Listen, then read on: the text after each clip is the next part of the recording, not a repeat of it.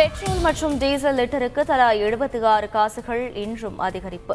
கடந்த பத்து நாட்களில் பெட்ரோல் ஆறு ரூபாய் ஐந்து காசுகளும் டீசல் ஆறு ரூபாய் ஒன்பது காசுகளும் உயர்வால் மக்கள் கவலை. டெல்லி சென்றடைந்தார் முதல்வர் ஸ்டாலின். உற்சாக வரவேற்பு.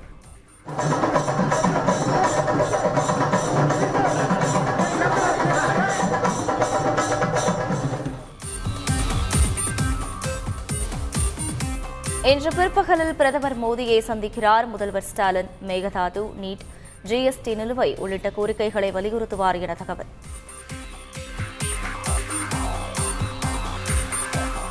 கூட்டுறவு வங்கியில் அடகு வைத்த நகைகள் சிறு துண்டுகளாக வெட்டப்பட்டதாக புகார். வாழப்பாடி அருகே பேளூரில் மாவட்ட கூட்டுறவு துணை பதிவாளர் விசாரணை.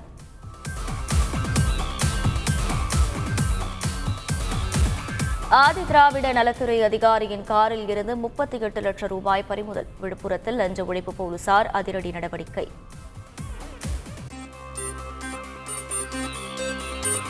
எல்லை தாண்டி மீன்பிடித்ததாக கூறி நடுக்கடலில் தமிழக மீனவர்கள் கைது. மூன்று பேரை பிடித்துச் சென்ற இலங்கை கடற்படையினர்.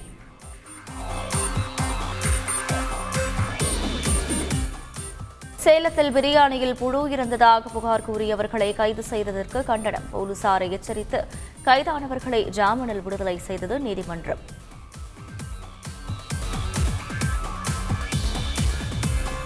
இருபதற்கும் மேற்பட்ட பெண்களை ஏமாற்றிய துணை நடிகர் முகமது சையாதின் ஜாமீன் மனு தள்ளுபடி. சென்னை அமர்வு நீதிமன்றம் உத்தரவு.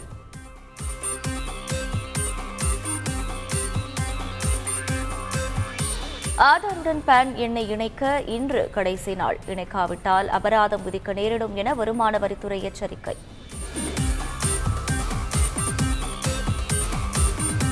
மத்திய அரசு ஊழியர்களுக்கான அகவிலைப்படி உயர்வு மூன்று சதவீதம் உயர்த்தி வழங்குவதற்கு மத்திய அமைச்சரவை ஒப்புதல்.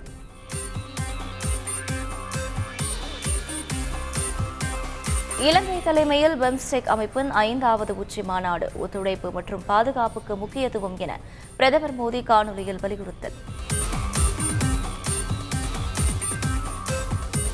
ஐபிஎல் கிரிக்கெட் போட்டியில் பெங்களூரு அணி வெற்றி. மூன்று விக்கெட் வித்தியாசத்தில் கொல்கத்தாவை வீழ்த்தி அபாரம்